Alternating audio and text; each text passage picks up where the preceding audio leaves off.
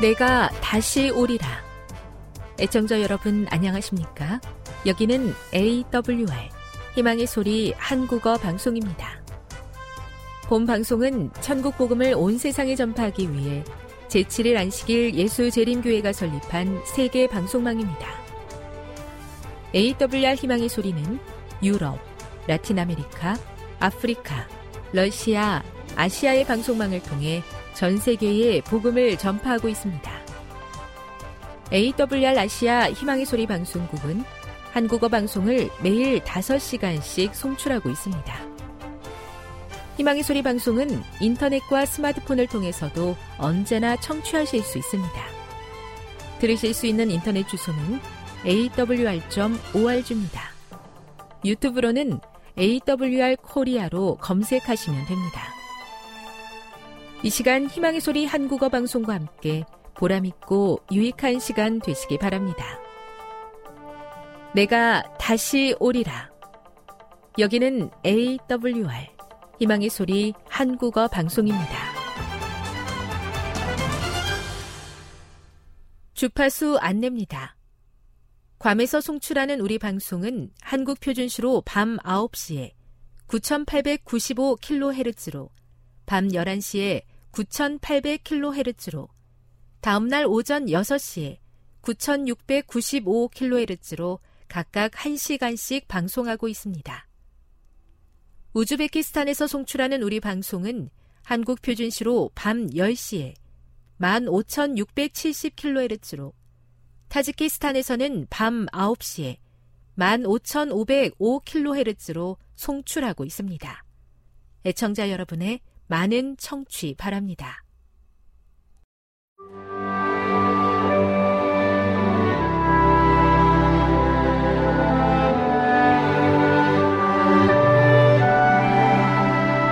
읽어주는 교과 제10과 시련 중의 온유함 9월 3일 안식일의 일몰 시간은 오후 6시 59분입니다. 기억절입니다. 온유한 자는 복이 있나니 그들이 땅을 기업으로 받을 것이며 마태복음 5장 5절 모세에 관한 내용을 읽을 때나 산상수훈을 연구할 때를 제외하고 우리가 온유라는 말을 접하는 것은 그리 쉽지 않다. 그 이유는 간단하다. 온유는 피해를 볼 때 성내지 않고 인내로서 견디는 것이라고 정의할 수 있는데 그런 모습은 오늘날 우리가 살아가는 사회에서 그리 높이 평가되지 않기 때문이다. 이 단어는 성경에서 종종 겸손으로 번역되기도 한다. 온유와 마찬가지로 겸손 또한 거의 모든 사회에서 우선적으로 기대되는 품성의 특징으로 여겨지지 않는다. 그러나 피해를 볼 때 성내지 않고 인내로서 견디는 온유는 예수님과 그분을 따르는 자들의 가장 강력한 특징 중 하나이다. 뿐만 아니라 온유한 심령은 고통과 고난 중에 있는 자들의 손에 들린 강력한 무기가 될 수 있다. 시련은 심령의 온유함을 배울 수 있는 절호의 기회인데 이는 우리의 온유함과 상처를 통해 하나님을 위한 힘있는 증인이 될 수 있기 때문이다. 이번 주 학습 포인트입니다. 고난과 온유는 어떤 관계가 있는가? 우리의 온유함과 상처를 통해 어떻게 다른 사람들에게 하나님을 나타내 보일 수 있는가? 그리스도인들에게 온유함이 약점이 아닌 강점이 될 수 있는 이유는 무엇인가? 학습 목표입니다. 깨닫기. 온유함이야말로 이 땅에서 살아가는 하늘 백성들이 갖추어야 할 귀중한 품성의 특징임을 깨닫는다. 느끼기. 어떤 상황 속에서도 우리의 든든한 피난처가 되시는 하나님 아버지가 계심에 감사한다. 행하기. 하나님께서 마침내 공의롭게 심판하실 것을 믿으며 예수님께서 보여주신 모본에 따라 살아간다. 다음의 내용을 안교소 그룹 시간에 함께 토의해 보십시오. 1. 우리가 사는 사회 속에서 온유함은 어떻게 평가되고 있다고 생각하십니까? 2. 에스겔 24장 15에서 27절에서 에스겔이 겪어야 했던 시련은 무엇이며 하나님께서 그 시련을 어떻게 사용하셨습니까? 3. 금송아지 사건 이후 모세가 드린 중보 기도에서 우리가 배워야 할 교훈은 무엇입니까? 4. 예수님께서 원수를 사랑하라고 말씀하시면서 주신 예를 통해 가르치시고자 했던 것은 무엇일까요? 5. 베드로가 예수님의 모본을 통해 보여준 온유와 겸손의 원칙은 무엇입니까? 6. 시편 62편 1에서 8절에서 다윗이 말하고자 하는 핵심은 무엇일까요? 7. 예수님의 온유함을 담기 위해 그대가 내려놓아야 할 약점은 무엇이 있을까요? 결론입니다. 오늘날 우리가 살아가는 사회 속에서 온유함은 그리 존중받지 못하는 성품의 특징입니다. 하지만 하나님께서는 우리의 온유함을 통해 세상에 하늘 백성들의 위대함을 나타내 보이기 원하십니다. 하나님께서 마침내 모든 것을 공의롭게 심판하실 것을 믿고 우리의 모본 되시는 예수님만 바라보며 날마다 성실하게 우리 앞에 놓인 믿음의 길을 걸어야겠습니다.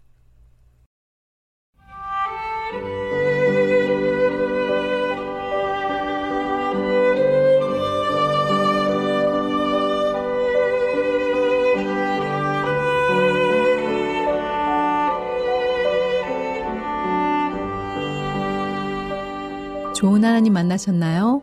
삶 가운데서 만난 하나님의 사랑, 말씀 가운데서 만난 하나님의 사랑을 나누는 일지 시간. 저는 이영미 집사입니다. 기도하시겠습니다.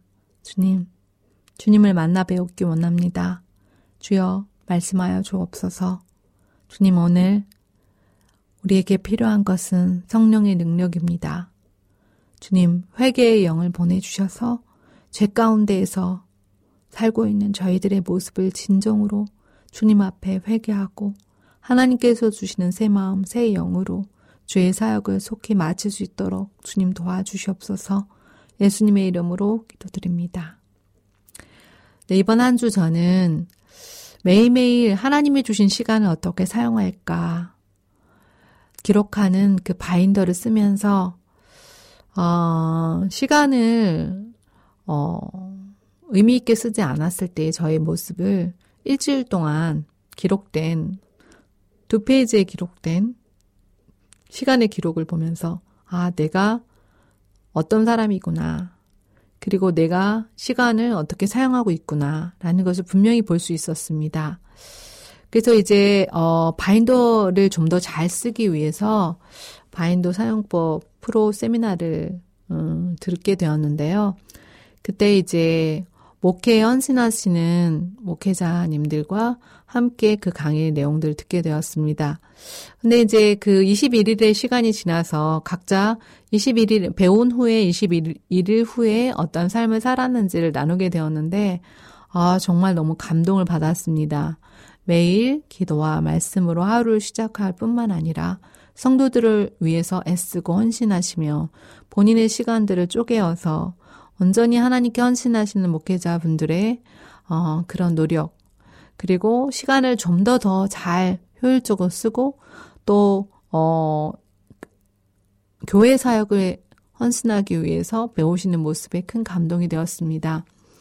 그리고 저 또한 아 내가 어떠한 평신도 사역자가 되어야 될까? 그리고 사람들의 시간 분주하게 사는 현대인들에게 어떻게 하나님의 시간을 떼어놓으며 나머지 시간을 관리할 수 있도록 도와줄까 이런 것들을 생각해 볼 수 있도록 어, 교육의 기회를 주신 하나님께 감사한 한 주간이었습니다. 오늘 본문의 범위는 어, 사도행전 2장 14절부터 36절에 있는 말씀인데요. 어, 14절부터 36절에 있는 말씀을 읽어드리도록 하겠습니다. 어, 베드로가 열한 사도와 함께 서서 소리를 높여 이르되 유대인들과 예루살렘에 사는 모든 사람들아 이 일을 너희로 알게 할 것이니 내 말에 귀를 기울이라. 때가 제 삼시니 너희 생각과 같이 이 사람들이 취한 것이 아니라 이는 곧 선지자 요엘을 통하여 말씀하신 것이니 일렀으되 하나님이 말씀하시기를 말세에 내가 내 영을 모든 육체에 부어 주리니 너희의 자녀들은 예언할 것이요 너희의 젊은이들은 환상을 보고 너희의 늙은이들은 꿈을 꾸리라. 그때 내가 내 영을 내 남종과 여종들에게 부어주리니 그들이 예언할 것이요. 또 내가 위로 하늘에서는 기사를 아래로 땅에서는 징조를 베풀리니 어, 곧 피와 불과 연기로다. 주의 크고 영화로운 날이 이르기 전에 해가 변하여 어두워지고 달이 변하여 피가 되리라. 누구든지 주의 이름을 부르는 자는 구원을 받으리라 하였느니라. 네, 오늘 본문의 말씀에서 14절부터 21절에 보면 베드로가 사도들과 함께 소리를 높여서 외치는 기별에 대한 것들을 들 수 있습니다. 아, 그때 뭐 어떤 얘기를 했냐면 유대인들과 예루살렘에 사는 모든 사람들아, 네, 유대인뿐만 아니라 예루살렘에 있는 모든 사람들에게 외치는 것입니다. 그리고 어, 성령의 어, 인도하심을 받아 말하는 사람들이 술 취한 것이 아니라 선지자 요엘의 말씀을 이루려 하는 것이라고 성경의 예언의 성취에 대한 말을 어, 설교를 합니다. 자 그리고 정말 중요한 것은 그게 구원이 유대인에게만 있는 것이 아니로 그리고 어, 누구든지 주의 이름을 부르는 자는 모두 다 구원을 얻겠다는 받는다는 놀라운 복음에 선포합니다. 그리고 22절부터 어 이스라엘아 이스라엘 사람들아 이 말을 들으라 너희도 아는 바와 같이 하나님께서 나사렛 예수로 큰 권능과 기적과 표적을 너희 가운데서 베푸사 너희 앞에서 그를 증언하셨느니라. 먼저 어 베드로는 이 오순절 설교에서 예수님께서 하신 일들, 그들이 알고 있는 이야기로부터 성경의 설교를 시작합니다. 그리고 어, 하나님께서 그 예수님을 십자가에서 다시 살리시고 또한 어, 그 일이 다윗이 담대히 말할 수 있던 예언의 어, 그 다윗의 자손이심을 시편으로 설명하고 그리고 부활의 증인이라고 자신을 이야기합니다. 그리고 보고 듣는 이 일의 증인이 되어 또한 하나님께서 성령의 약속을 하셨는데 성령을 주시겠다는 약속하셨는데 이 약속대로 어, 성령을 부어 주시는 것에 대해서 설명 어, 설교를 합니다. 그리고 그들이 십자가에 못 박은 그 예수님이 바로 그리스도가 되셨다는 사실입니다. 베드로의 설교의 내용은 무엇을 의미하나요? 바로 어, 베드로가 성령을 받아 한 첫 번째 일은 예수 그리스도 십자가 부활을 증거하고 또한 그들이 믿는 다윗, 다윗의 자손이심을 시편으로 설명하며 그리고 이제 십자가에 못 박은 그들이 십자가에 못 박은 그 예수가 바로 그리스도라는 사실입니다. 어, 예수님의 부활에 대해서 다윗은 무엇이라고 예언했나요? 내 마음에 기뻐하였고 내 혀도 즐거워하였으며 육체도 희망의 과리니 주 앞에서 내게 기쁨이 충만하게 하시리로다. 어, 그는 다윗은 어, 예수님의 부활을 미리 말하며 그가 음부에 버림이 되지 않고 그 육신이 썩음을 당하지 아니하리라 라고 말 시편을 이야기했습니다. 이 예수를 하나님이 살리신지라 우리가 다 이 일의 증인이 되었다고 했습니다. 자, 예수님의 십자가 부활이 실제적인 사건이라는 것입니다. 예언의 성취라는 것입니다. 정말 놀라운 복음이죠. 베드로는 성령 받은 사건이 바로 요엘 선지자의 어, 성취라는 것입니다. 자녀가 예언을 하고 젊은이들은 이상을 보고 늙은이들은 꿈을 꾸는 그리고 기사와 증조를 이루는 이 일이 바로 성령을 받은 으로써 가능한 일이라는 것입니다. 그리고 구원은 어, 유대인에게만 있는 것이 아니라 주의 이름을 부르는 모든 사람에게 구원이 있다는 것입니다. 또한 다윗의 말씀을 인용하여 베드로는 이제 예수께서 부활하시고 또한 어 예수 그 부활하신 분이 바로 그들이 기다렸던 메시아라는 사실을 그의 설교 가운데서 오순절 설교 가운데서 선포하게 됩니다. 오늘 오늘 본문의 말씀은 베드로를 통해서 하나님께서 일하시는 놀라운 역사, 이 오순절 설교를 통해서 어 그 온 이스라엘이 어, 예수를 십자가에 못 박고 또 그를 죄인이라고 어, 단정하였는데 이제 그 사실들을 다시 베드로라는 어, 예수의 사건을 예수의 십자가 사건 있을 때 자신도 죽을까봐 도망하여 예수님을 부인하였던 베드로의 입에서 다시 한번 죽음을 두려워하지 않고 또한 담대하게 예수님의 예수님의 십자가 부활을 증거하는 부활과 또 어, 십자가를 증거하는 다, 바울 어, 베드로의 모습을 볼 수 있습니다. 성령이 충만한 자의 모습은 바로 이러한 모습입니다. 전에 두려워하였던 것이 더 이상 두려움이 되지 아니하고 정말 제 일선에서 베드로는 그의 마음을 다하여 예수의 십자가 부활을 인정하였을 뿐만 아니라 그들을 죽였던 사람들에게까지 증거하는 것입니다. 오늘 본문의 말씀에서 특별히 어, 하나님께서 오른손으로 예수를 높이심에 그가 약속하신 성령을 아버지께 받아서 너희가 보고 듣는 이것을 부어주셨다는 것입니다. 성령이 이 성령이 누구로부터 왔느냐 하면 어, 예언의 성취이자 또 예수님께서 하나님께 받아서 본인들에게 부어주셨다는 것입니다. 이 성령의 존재에 대하여 자신을 높이지 아니하고 자신의 능력으로 드러내지 아니하고 오직 하나님께서 주신 거라는 하나님만 높이는 베드로의 모습을 볼 수 있습니다. 자, 그리고 이스라엘 온 집은 36절에 확실히 알지니 너희가 십자가에 못 박은 이 예수를 하나님이 주와 그리스도가 되게 하셨느니라. 놀라운 복음의 비밀을 선포합니다. 유대인의 왕, 죄인 중의 죄수라고 바라바 대신에 예수를 죽이라고 외쳤던 사람들에게 정말 담대함을 가지고 용기를 가지고 죽을 각오를 가지고 전하는 베드로의 모습이 정말 큰 메아리가 됩니다. 아, 이 베드로의 놀라운 설교는 어떻게 해서 가능할 가능했을까요? 베드로는 자신의 혈기를 드러내지 아니하고 오직 말씀을 드높이는 말씀의 사람이 되었습니다. 또한 제자를 뽑을 때에도 기도, 기도로서 주님께 묻고 겸손히 주의 음성을 듣는 기도의 사람이 되었습니다. 베드로는 더 이상 뒤로 숨는 사람이 아니라 어, 하나님의 말씀에 의지하여 선포하는 설교자가 되었고 주의 복음을 전하는 일에 앞장서는 사람이 되었습니다. 오늘 본문의 말씀을 보면서 저는 이러한 어, 적용의 질문을 던져봤습니다. 어떤 사람이 성령을 받을, 받는 사람인가?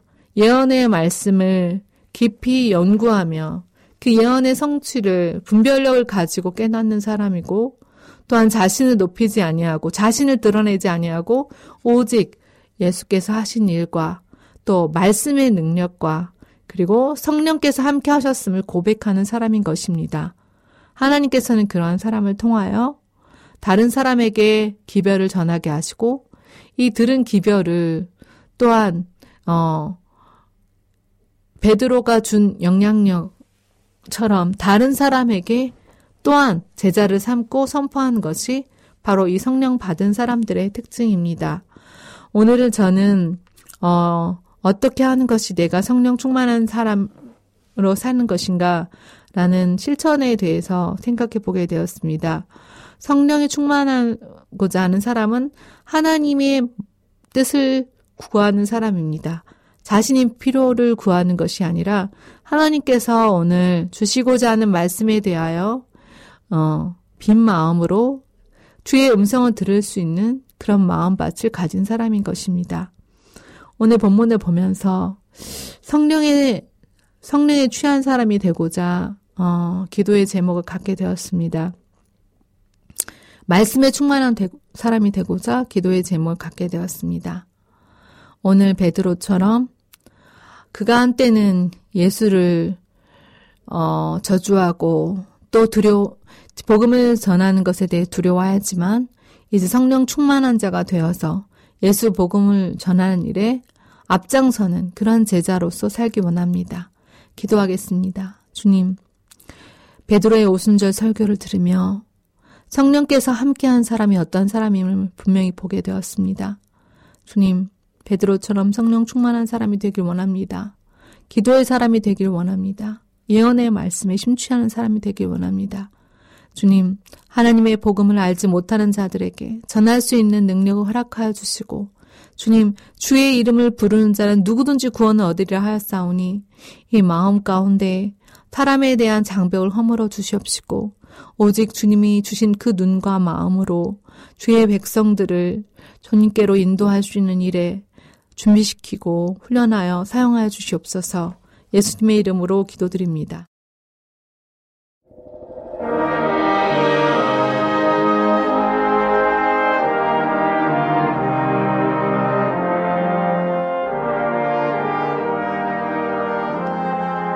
시청자 여러분 안녕하십니까? 하나님의 귀한 말씀으로 감동과 은혜를 나누는 시간입니다.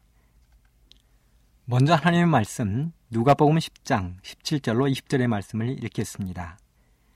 70인이 기뻐 돌아와 가로되 주여 주의 이름으로 귀신들도 우리에게 항복하더이다.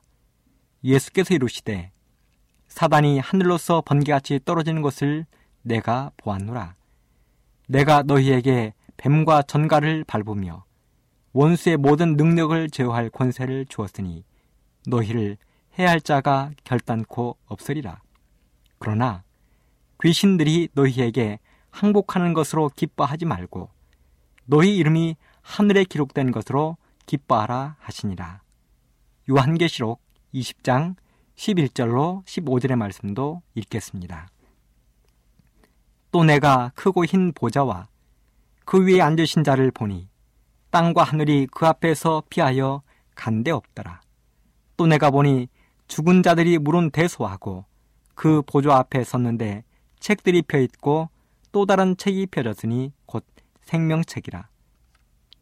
죽은 자들이 자기 행위를 따라 책들에 기록된 대로 심판을 받으니 바다가 그 가운데서 죽은 자들을 내어주고 또 사망과 무도 그 가운데서 죽은 자들을 내어주매 각 사람이 자기의 행위대로 심판을 받고 사망과 음부도 불못에 던지오니 이것은 둘째 사망 곧 불못이라 누구든지 생명책에 기록되지 못한 자는 불못에 던지오더라. 저는 오늘 이 말씀들을 중심으로 너희의 이름이 하늘에 기록된 것으로 기뻐하라 이런 제목으로 말씀을 준비해 보았습니다. 오래전에 있었던 저희 이야기를 말씀드리고 싶습니다. 지금부터 30여 년 전인 1980년 1월 10일. 그날은 저의 고등학교 입학시험 발표가 있던 날이었습니다. 사실 저는 고등학교 시험을 치르면서 저희 부모님에게 거짓말을 했습니다. 제가 살고 있던 고향 전라북도 전주에 가서 시험을 치러야 했지만 저는 광주에 있는 호남 36 고등학교 입학 시험을 치르게 되었습니다. 그리고 결과를 기다리고 있었습니다. 만일 조금이라도 잘못되면 저는 부모님에게 상처를 줄 수밖에 없는 그날이었습니다. 무척이나 긴장이 되었습니다. 나의 이름이 합격자 명단에 있을 것인가? 다행히도 저의 이름은 합격자 명단에 있었습니다. 그리고 부모님께 제 사정을 말씀드리고 저는 고등학교 3학년의 모든 과정을 광주에서 무사히 마칠 수가 있었습니다. 그리고 1983년 1월 5일 그날은 저의 대학 입학 합격자 발표가 있던 날이었습니다. 제가 가고 싶었던 학교 하나님의 말씀을 연구하고 장차 교회의 목사가 되어 하나님의 말씀을 전할 수 있는 삼육대학교 신학과에 입학할 수 있는지 없는지를 가름하는 날이었습니다. 저는 제 친구와 함께 삼육대학 정문을 들어섰습니다. 정문에서 합격자 명단이 붙어 있는 그곳까지 가는 그 시간이 얼마나 길었는지 모릅니다. 나의 이름이 적혀 있을까? 없을까? 긴장이 되었습니다. 여기저기서 자기 이름을 확인하고 좋아하는 학생들, 그리고 울고 있는 학생들이 보였습니다. 저는 너무도 긴장이 되어서 합격자 발표 명단을 볼 수가 없었습니다. 바로 그때 저의 친구인 여학생이 저의 이름을 확인해 주었습니다. 6번 박내구. 등수는 알 수 없지만 또렷하게 저의 이름 석자가 합격자 명단에 있었습니다. 뛸 듯이 기뻤습니다. 얼마나 행복했는지 모릅니다. 저는 그 길로 기도의 동산으로 달려갔습니다. 그리고 하나님께 기도했습니다. 하나님, 하나님께서 이 부족한 사람을 학교에서 공부할 수 있도록 붙여주셨으니 저의 평생을 주님께 드리겠습니다. 오늘도 많은 시험 가운데 사람들이 살아가고 있습니다. 자동차를 운전하기 위하여 운전면허 시험을 치릅니다. 어떤 사람은 한 번에 합격하는 사람이 있는가 하면 어떤 사람은 수십 번을 시험 치러도 떨어지는 사람이 있습니다. 회사에서 사원을 모집할 때도 시험을 치릅니다. 국가 공무원 시험도 치릅니다. 법을 위해서 공부한 사람들도 사법고시를 치르고 초, 중, 고등학교 학생들은 더 높은 학교를 가기 위해서 시험을 치릅니다.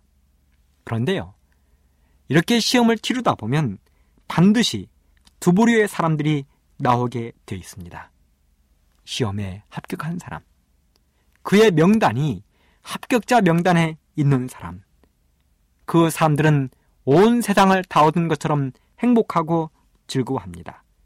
친구를 붙잡고 뛰고 부모님께 전화를 드리고 여기저기 아는 사람에게 자랑을 하는 것입니다. 합격했다는 것입니다. 그런가 하면 눈물을 흘리며 쓸쓸히 돌아서는 사람들도 있습니다. 어느 누구에게도 자기의 아픈 마음을 전할 수 없는 그저 쓸쓸히 등을 돌리고 돌아서는 사람들이 있습니다. 이 사람들은 합격자 명단에 자기 이름이 없는 것입니다. 바로 그런 것처럼 오늘 성경 말씀에도 보면 그 이야기를 적고 있는 것입니다. 그래서 예수님께서 말씀하시기를 너희의 이름이 하늘에 기록된 것으로 기뻐하라고 말씀하셨습니다. 먼저 우리는 누가복음의 10장의 이야기를 생각해 볼 필요가 있습니다. 예수님은 70인을 파송하셨습니다. 70인을 두 명씩 짝을 지어서 동리마다 파견하셨습니다. 그들에게 주님의 복된 소식을 가지고 가서 전달하고 말씀하셨습니다. 그리고 70인들이 돌아왔을 때 각자가 보고를 하는 것입니다. 그들이 가지고 온 보고는 정말 흥분되었습니다. 그들은 행복했습니다. 귀신을 쫓아내고 병자들을 고쳐 주었다는 것입니다. 그때 주님이 말씀하셨습니다. 누가복음 10장 20절에 보면 귀신들이 너희에게 항복하는 것으로 기뻐하지 말고 너희의 이름이 하늘에 기록된 것으로 기뻐하라. 여러분 생각해 보십시오. 귀신 들린 사람에게서 귀신을 쫓아내준 그 일이 얼마나 흥분되고 감동적인 일인가. 아픔으로 고통받는 수많은 사람들을 고통으로부터 해방시켜 주었을 때 그 기쁨이 얼마나 컸겠는가. 그런데 주님은 말씀하셨습니다. 너희 이름이 하늘에 기록된 것으로 기뻐하라. 귀신들이 너희에게 항복하는 것으로 기뻐하지 말고 너희들의 이름이 하늘에 기록된 것으로 기뻐하라는 것입니다. 또 요한계시록 20장에는 이런 이야기가 기록되어 있습니다. 요한계시록 20장 이야기는 천년기에 대한 이야기입니다. 하나님의 백성들이 천년기를 어떻게 살 것인지 그리고 하나님의 백성들이 하늘에서 천년기를 누리는 동안 사단과 아기는 이 땅에 어떤 상태로 있는지를 기록해 놓은 장이 요한계시록 20장입니다. 요한계시록 20장 1절로 3절에 보면 마귀 사단이 천년 동안 무적행에 감금되어 있는 이야기를 기록했습니다. 하나님의 백성들은 부활하여 살아서 하늘로 올라가고 하나님 믿기를 거절했던 사람들은 죽음으로 이 땅에 매장되어 있을 때 마귀 사단은 혼자서 천년 동안 이 지구에 갇혀 있는 것입니다. 그것을 성경은 무적행이라 불렀습니다. 천년 동안 마귀가 이 땅에서 홀로 자신의 모든 것들을 되돌아보는 시간을 갖는 것입니다. 4절로 6절에 보면 첫째 부활에 참여한 성도들의 축복이 기록되어 있습니다. 구원 얻은 사람들이 하늘에서 어떠한 축복을 누리는지를 기록해 놓았습니다. 구원 얻은 사람들은 그들의 구원자 되시는 주님과 함께 천년 동안 왕노릇하며 심판하는 권세를 받게 됩니다. 7절로 15절을 보면 천년 왕국 끝에 사단과 악인들의 영원한 멸망을 기록했습니다. 그러면서 요한계시록 20장 15절의 마지막 결론은 누구든지 생명체에 기록되지 못한 자는 불못에 던지우더라고 기록했습니다. 사랑하는 애청자 여러분, 누구든지 생명체에 기록되지 못한 자는 불못에 던지우더라. 그러므로 우리의 이름이 하늘 생명책에 기록된 것을 기뻐하는 주님의 말씀을 우린 다시 한번 마음속에 깊이 되새겨야 하는 것입니다. 하나님께서는 성경의 전 역사를 통하여 자기의 백성들을 언제나 구별하셨습니다. 하나님께서 이렇게 자기 백성을 구별하는 그 이야기를 성경에서 몇 부분 찾아보도록 하겠습니다. 첫째는 창세기 6장부터 8장에 나오는 노아와 그의 가족들을 구별하는 이야기입니다. 하나님은 노아의 나이 480이 되었을 때 노아를 부르셨습니다. 그리고 말씀하셨습니다. 창세기 6장 3절에 보면 여호와께서 가라사대 나의 신이 영원히 사람과 함께하지 아니하리니 이는 그들이 육체가 됨이라 그러나 그들의 날은 120년이 되리라 하시니라. 하나님께서 이 땅의 사람들에게 120년의 기한을 주겠다는 것입니다. 그 이유는 이 땅에 죄악이 관영했다는 것입니다. 창세기 6장 5절 여호와께서 사람의 죄악이 세상에 관영함과 그 마음의 생각에 모든 계획이 항상 악할 뿐임을 보시고 땅 위에 사람 지으셨음을 한탄하사 마음에 근심하시고 그라사대 나의 창조한 사람을 내가 지면에서 쓸어버리되 사람으로부터 육축과 기는 것과 공중의 새까지 그리하리니 이는 내가 그것을 지었음을 한탄함이라 하시니라. 여기 보면 죄악이 관영했다고 이야기했습니다. 관영했다는 말은 빈틈없이 꽉 찼다는 것입니다. 죄의 잔이 넘쳤다는 것입니다. 그래서 노아는 120년 동안 이 땅의 사람들에게 하나님의 말씀을 전해야 했습니다. 그리고 하나님은 노아에게 방주를 만들도록 말씀하셨습니다. 노아는 120년 동안 사람들의 조롱과 조소와 손가락질을 받아야 했습니다. 하지만 노아는 믿음의 용사였고 하나님을 사랑하는 사람이었기에 그 모든 것들을 이기고 믿음의 반석 위에 굳게 설 수 있었습니다. 하나님은 노아와 그의 가족들을 구별하셨습니다. 두 번째 하나님은 창세기 12장에 보면 아브라함과 그의 가족들을 구별하셨습니다. 아브라함은 우상 숭배의 도시 갈대아우르에 살고 있었습니다. 갈대아우르는 이교 문화의 중심지였습니다. 그곳에 살고 있는 아브라함을 하나님은 불러내셨습니다. 그리고 하나님은 이 땅의 부귀 영화와 쾌락을 멀리하고 보이지 않는 미지의 땅을 향하여 발걸음을 내딛도록 아브라함에게 용기를 주셨습니다. 결국 아브라함은 전폭적인 순종의 생애를 통해서 하나님을 믿는 믿음의 초상이 되었습니다. 세 번째 고별은 출애굽기 12장에 기록되어 있습니다. 하나님은 애굽에서 이스라엘 백성들을 구별해 내셨습니다. 6월절에 하나님은 이스라엘 백성들에게 경고하셨습니다. 모든 가족마다 어린 양을 구별하라. 1월 14일이 되면 어린 양을 잡으라.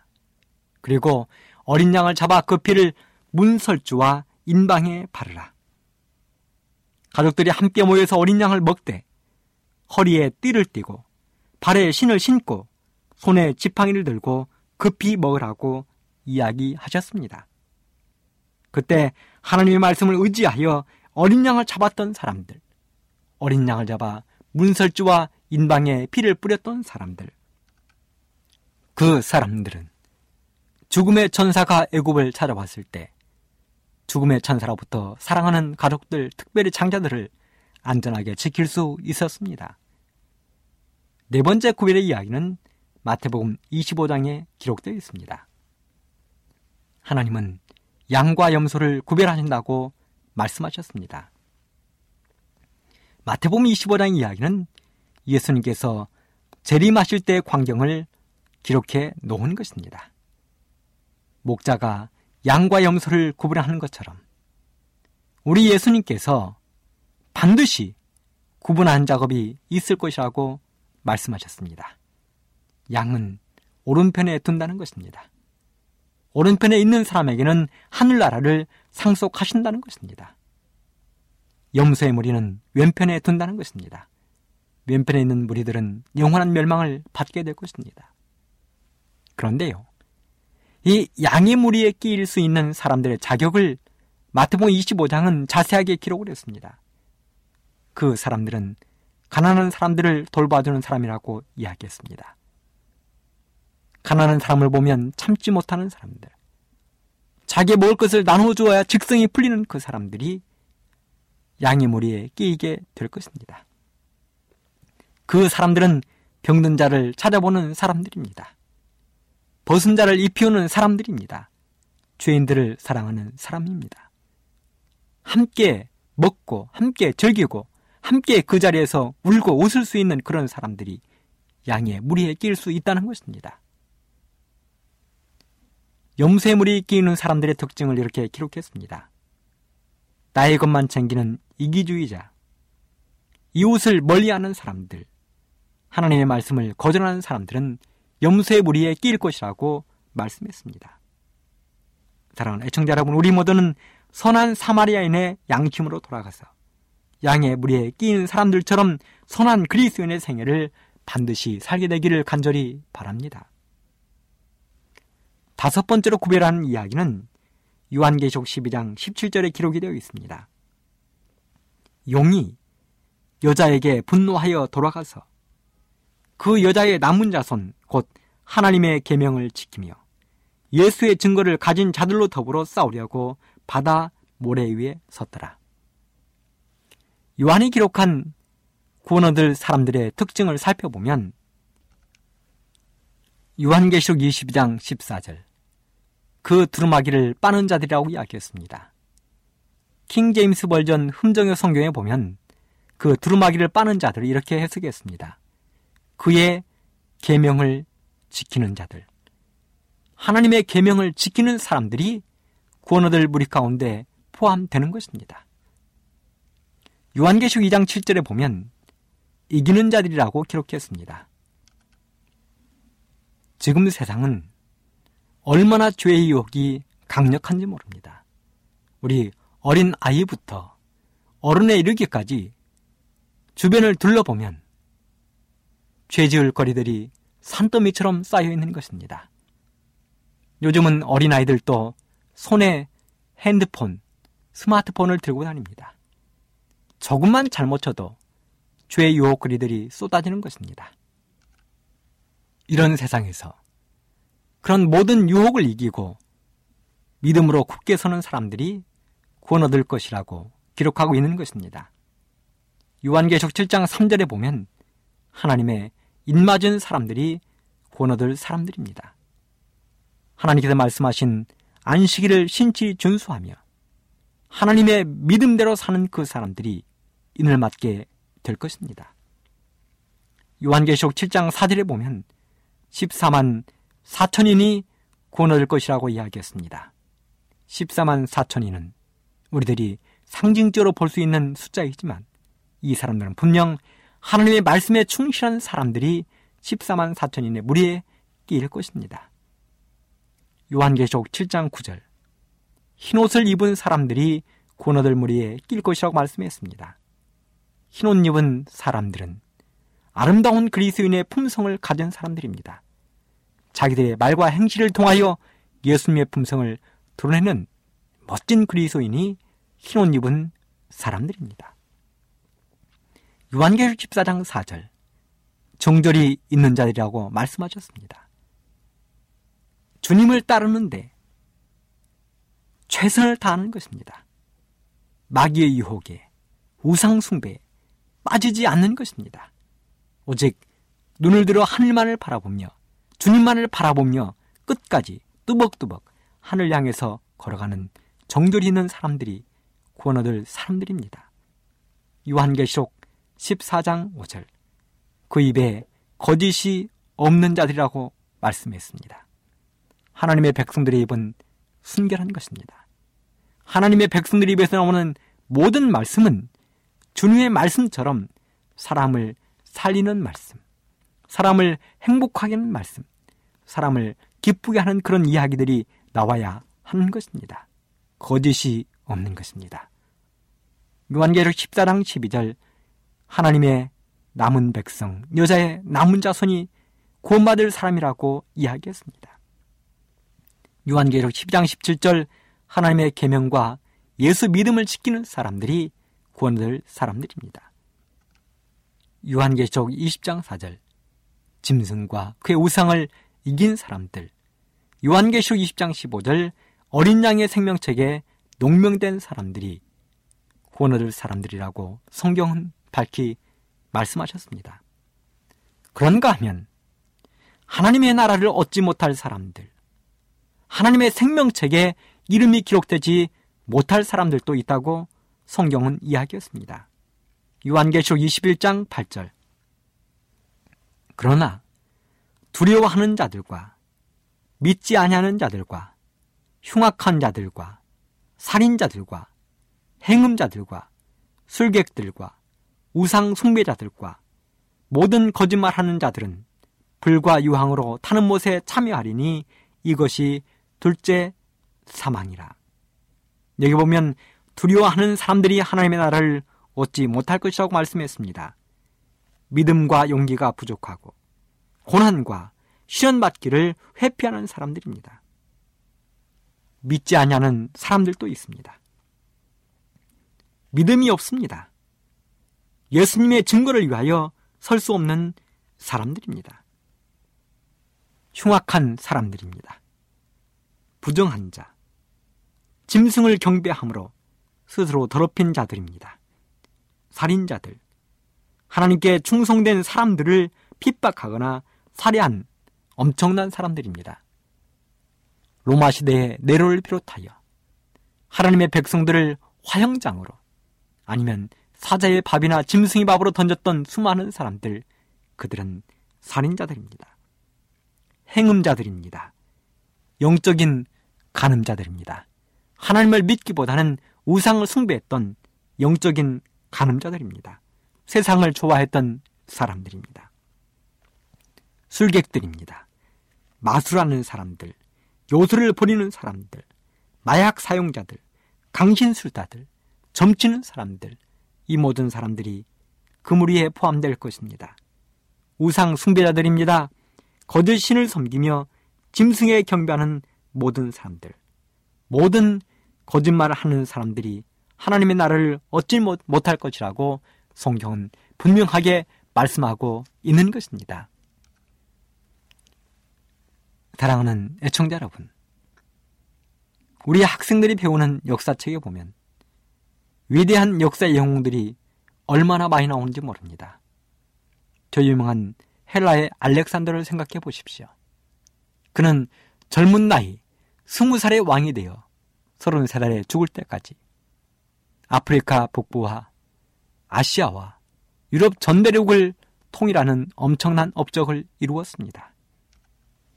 프랑스의 나폴레옹도 전쟁에 유명한 장군이었습니다. 독일의 히틀러를 생각해 보십시오.